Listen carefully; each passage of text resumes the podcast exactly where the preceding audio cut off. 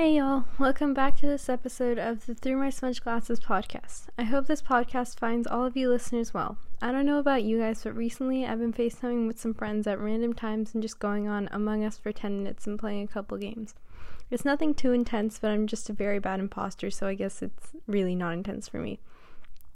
I feel like this is just another phase of quarantine, however. Just remember there's been multiple distinct phases of quarantine that I remember.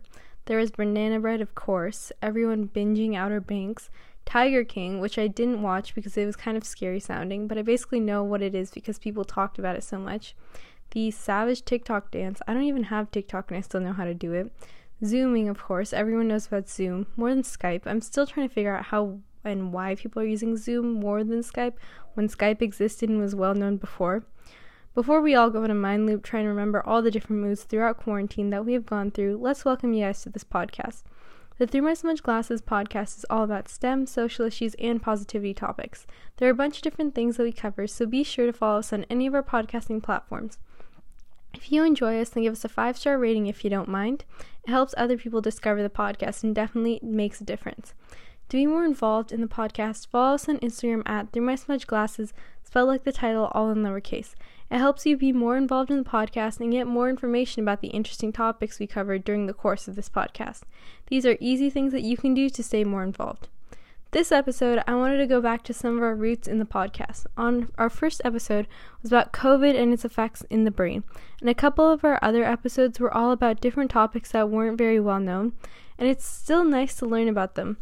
I was going down another what the heck am I going to do with my life spiral, and I ended up searching unique sciencey jobs up on the internet and read a bunch about scientists that had jobs that weren't really known about. In the middle of the spiral, I saw the term Ar- Antarctic engineer and had a moment of clarity thinking, hey, that's actually a really interesting podcast episode. An entire episode about Antarctica, the scientists there, and the actual cool things that will go on there. It's a desert, it's freezing and desolate. What couldn't be more interesting about it? And then I went back to my spiral. But that's what this episode is about the Great Antarctic, in all its desolate, lonely, but interesting glory. More specifically, the interesting things that are going on there and being discovered there.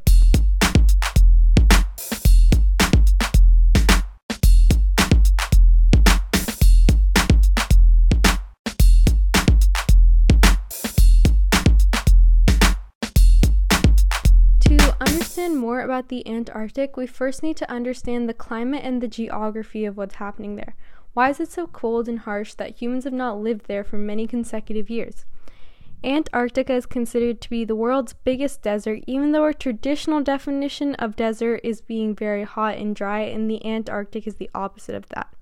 The actual definition of a desert is actually a place that receives very little precipitation or rainfall, and that makes Antarctica the largest desert on Earth, measuring at 13.8 million square kilometers.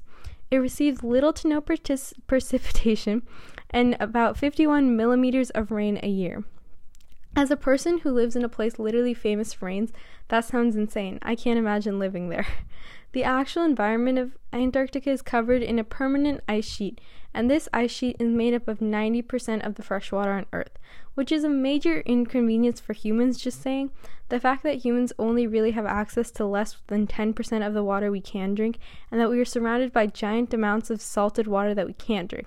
I'm pretty disappointed in us that we haven't involved a natural water filtration system that some penguins have that let them drink salt water as and then it gets filtered in their throat into fresh water because they really cracked the code to life.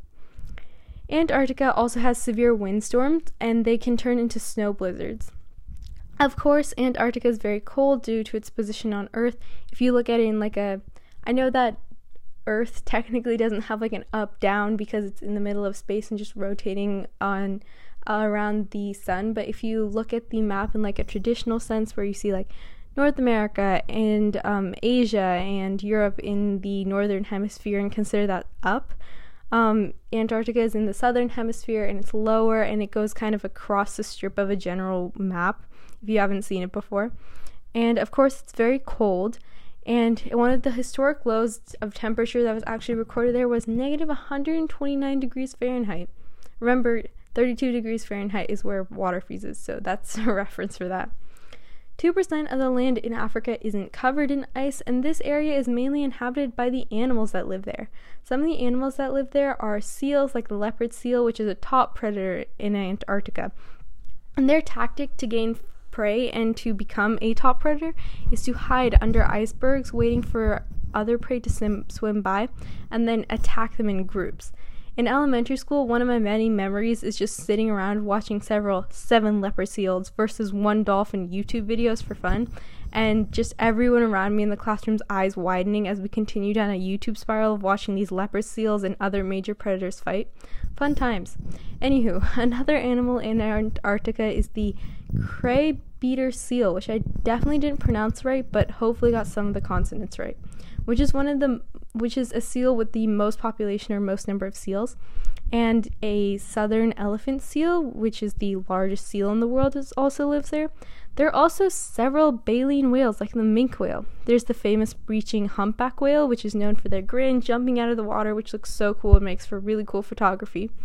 There's the blue whale, of course, the largest whale on Earth. Sperm whale, which are carnivorous whales feeding on squid. And of course, my favorite animal of all time, the killer whale or orca, is another top predator in Antarctica. Apart from the plethora of great animals that are in Ar- Antarctica, there are no human residents but a lot of researchers.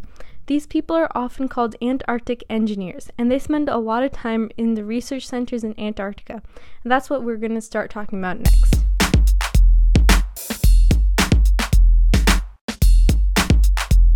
Antarctic engineers are researchers who live in Antarctica and spend a lot of their time, just kind of like the name says, researching things that go on there, conducting studies.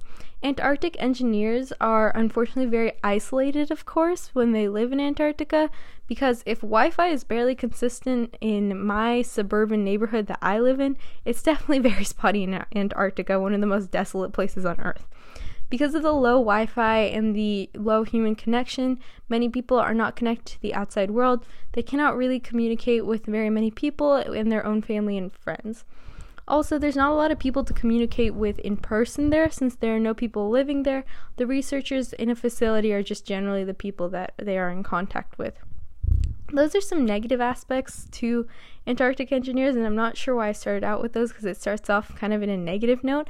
But the good thing is many people still compete for programs that are researching in Antarctica or going many people try to go to Antarctica to learn more about it because the potential of the expeditions that happen there. There are programs like through the National Science Foundation or NSF where people can go on expeditions to mountains or find different research to conduct in Antarctica. So that brings us to the question of what kind of research and what interesting discoveries have been made by these researchers in Antarctica. And as I was answering this question, I realized that there's actually a grand scope of things that can be covered in Antarctica that relate to all different other kinds of fields of physics, not physics, science, but physics is one of the fields that Antarctica could relate to, but an important discovery that was found in Antarctica was the fossil forests that were actually found there there were 280 million year old fossils of forests that used to exist in Antarctica. These forests were from when the continents were still together in one like great big landmass that was before they all separated into the places they are today. And so it was part of a southern hemisphere landmass called Gondwana, and trees existed there then and forests existed there then. The ice that is under it now has actually preserved the environment of Antarctica and like it has kept these fossils in a good enough condition where they can actually be analyzed and this preserves the ecologic history that existed there.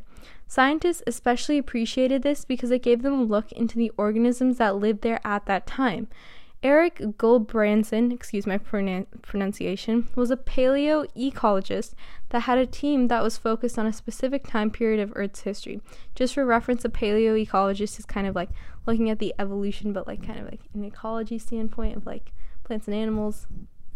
Um, they were focusing on the Permian Triassic mass extinction period, where 95% of Earth's species died. People thought that the extinction was caused by climate change that is similar but more mild compared to the changes in the world we are seeing now with our own greenhouse climate change.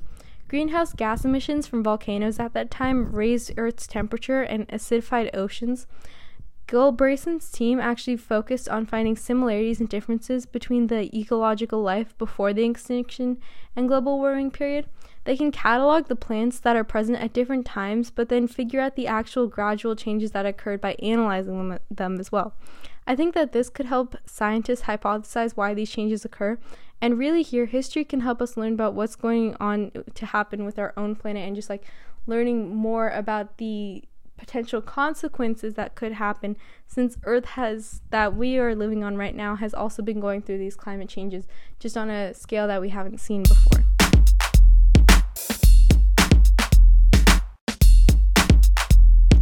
I think something that's very common that I've seen with new discoveries in Antarctica is that they are very different from anything that we have found on the comparatively very lush six other continents. The conditions of Antarctica can preserve things very well, as we saw in the other example where these fossils were able to be were able to be analyzed. Or the climate in Antarctica can actually create a difference in the organisms and the adaptations of organisms living there. Scientists have actually discovered a new type of bacterium. These bacterium can survive off of the chemicals in the air, and this could actually change our knowledge on our or our approach to life that exists on a different planet or alien life because of these newfound organisms that have been able to exist in the desolate conditions of Antarctica. The microbes that were discovered had a diet consisting of hydrogen, carbon monoxide, and carbon dioxide, all of which are gases for context. They didn't need any other actual substantive food sources like we do, like burgers, which is the only example I can think of right now. They were able to sustain themselves on the particles in the air. This means that this opens up the possibility for microbes to exist on planets that don't have that don't have the resources that Earth has in terms of plants or animals to gain nutrients off of or gain energy off of. Since these organisms exist off of elements and compounds in the atmosphere that are made up of gas, this means that organisms could actually live in planets that aren't Earth because these compounds are very common when it comes to atmospheres. Of course, not everyone has them, but like they're they're not rare compounds found in air that aren't found in other planets' atmospheres. The genomes of 23 microbes' DNA was studied, and using shotgun gene sequencing, they were able to identify groups and analyze the DNA of these microbes to learn more about them. So, these air eating bacteria is actually a possibility of a realistic alien life form we could find in our own solar system, actually. If you want to know more about alien life forms and analyzing the potential of life, check out our podcast episode called What's Going On in Space, where we talk about another interesting way that alien life and looking for alien life is being approached in science.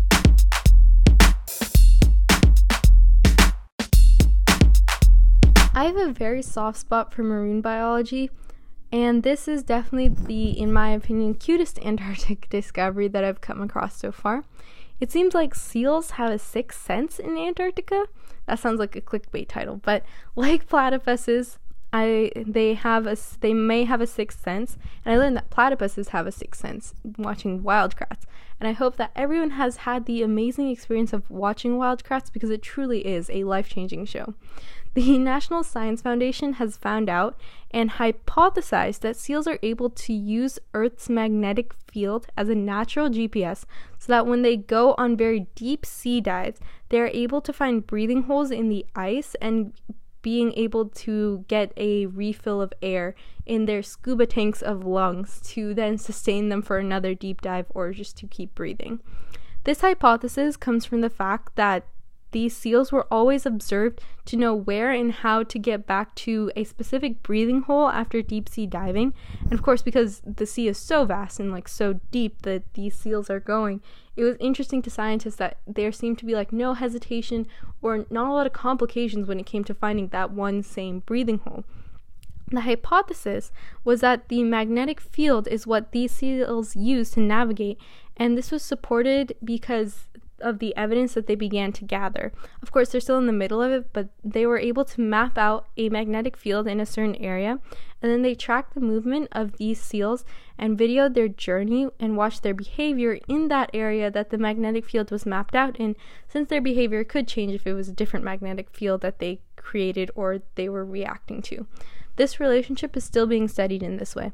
Even if seals end up not having sixth sense of perceiving the Earth's magnetic field for their own navigation uses, they still have an interesting way of navigating that can be discovered in this situation. If it's not based on the magnetic field, some scientists are saying that it could possibly be based in hearing, which is also being studied.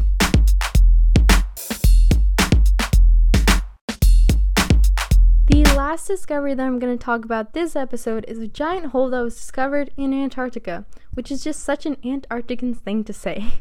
Oh, yeah, Antarctica. Yeah, it's the world's largest desert and randomly has gigantic holes in it. That's normal.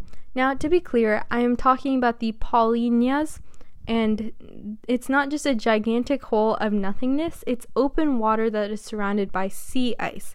So, just the one area where ice is unfrozen and that area is surrounded by ice and has frozen ice all around it and the area is made up of fresh water.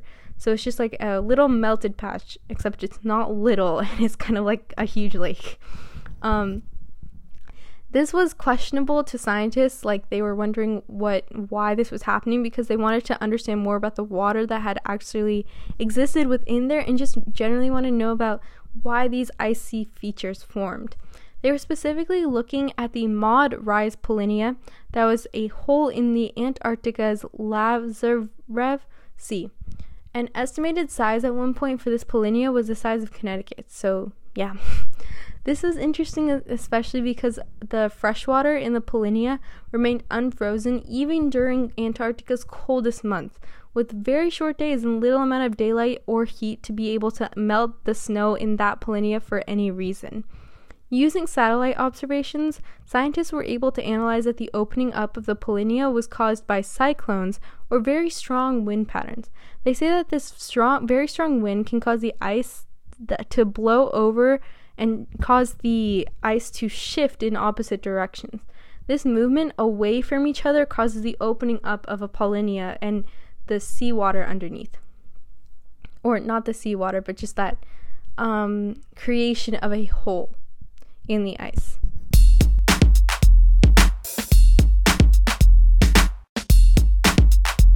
That's all I have for you guys about the obscure place that is Antarctica that's very interesting. Like always, I encourage you guys to go forth. If any of this information sparked a question or created a little interest, dig more deeper into that and find out more information. Like I think I demonstrated with my brief overview of some of the science that has gone on in Antarctica, there's a lot of interesting things that can be learned from this place that we can't really study anywhere else because we've never seen anything like it on our own planet. Well, I guess now we did, but like as in anywhere except for Antarctica. With that being said, I'm welcoming you to join me as we go to our next segment of the podcast, Q from You. Q from You is where we take a question submitted by one of our listeners and feature it and answer it right on this podcast. This week, our Q from You comes from Man, and they asked, What was the effectiveness of the flu shot in recent years? Well, to answer that question, last year in 2019, according to the American Academy of Family Physicians, the effectiveness of the flu vaccine was 45%. I don't want this to give off any kind of impression that the flu vaccine is pointless or won't work or protect you, however, because a vaccine is a very, very effective safety precaution more people should take. Even if the effectiveness isn't even isn't over 50 the 45% of people that we can consider that didn't get sick because they had a vaccine is far more comforting when you look at the number of people that did get sick and consider how high it is and then look at 45% of that and consider how high that number is flu vaccines are a very good precaution you should take even if they are only 1% effective even if they were only to be 1% effective, if they are safe for you, you should definitely do it to protect yourself. And added bonus is they are way more effective than 1%. To find out more information about the flu, especially during sick season when it is paired along with COVID, which has never happened before, check out last week's episode. It's all about it. For your question to be featured on Q from You, follow us on Instagram at Through My Smudge Glasses, spelled like the title, all in lowercase. Watch out for Instagram stories to submit your questions or comment your question or even DM us with your questions. We are all ears everywhere and we would love to feature you.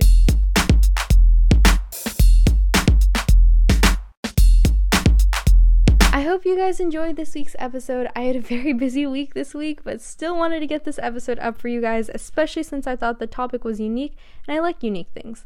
Keeping this ending short and sweet, if you enjoy this podcast, check out our other episodes. You can stream them on any podcast listening site or app or anything.